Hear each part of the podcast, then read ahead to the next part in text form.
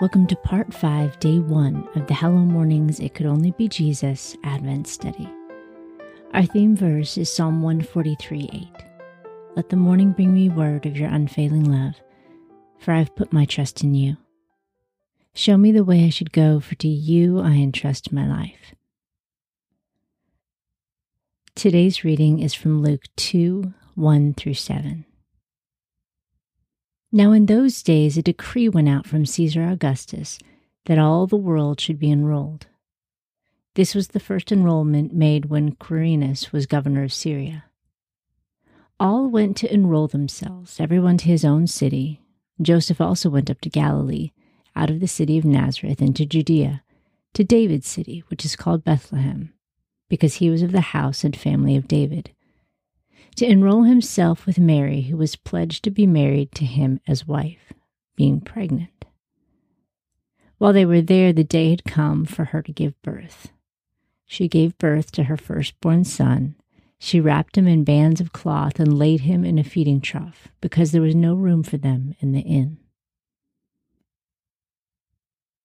Today's commentary is by Jennifer Hong. Growing up, I loved listening to the stories and songs of Psalty the singing songbook, on my kids' praise cassette. Those songs have stuck with me 30 something years later. Many of them hold more meaning to me now than they did when I was first introduced to them. But one in particular was a real comfort to me even as a kid.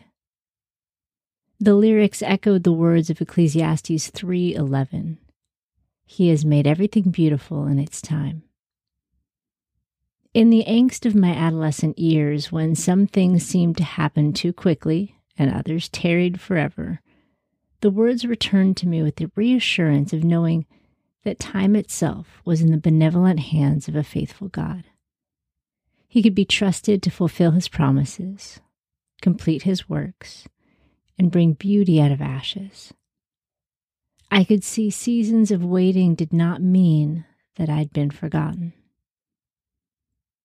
As we continue the narrative of Luke's story with chapter 2 this week, we arrive at the moment that all of history built up to. God had established a covenant with Abraham.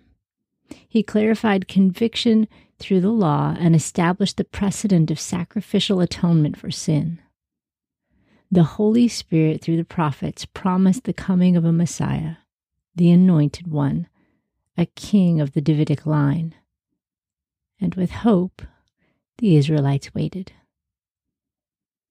By the time Mary and Joseph began their journey from Galilee to Bethlehem during the reign of Caesar Augustus, nearly 700 years had passed since the words of the prophet Isaiah were written. Therefore, the Lord Himself will give you a sign the virgin will conceive and give birth to a son and will call him Emmanuel. Isaiah 7:14. Now finally the time had come for her to give birth. Luke 2 6b. The wait had been long. The journey itself had been long. Events were unfolding in ways no one had expected. But God was faithful and the infant born king would be the consolation and redeemer that Israel needed. During Advent, we reflect on the ache of waiting for a Savior. Of course, we now do so with the anticipation of the celebration of faithfulness, knowing Christmas is just around the corner. Remembering those words I learned from Psalty as a child, I pray Lord, show me that you are always faithful, keeping your promises in your perfect time. Today's key verse is Luke 2 6. And while they were there, the time came for her to give birth. Today's reflection steps are 1. Read the passage again, marking words that denote historical details. 2. Read more about God and time in 2 Peter 3 8. 3. Write your own paraphrase of Galatians 4 4.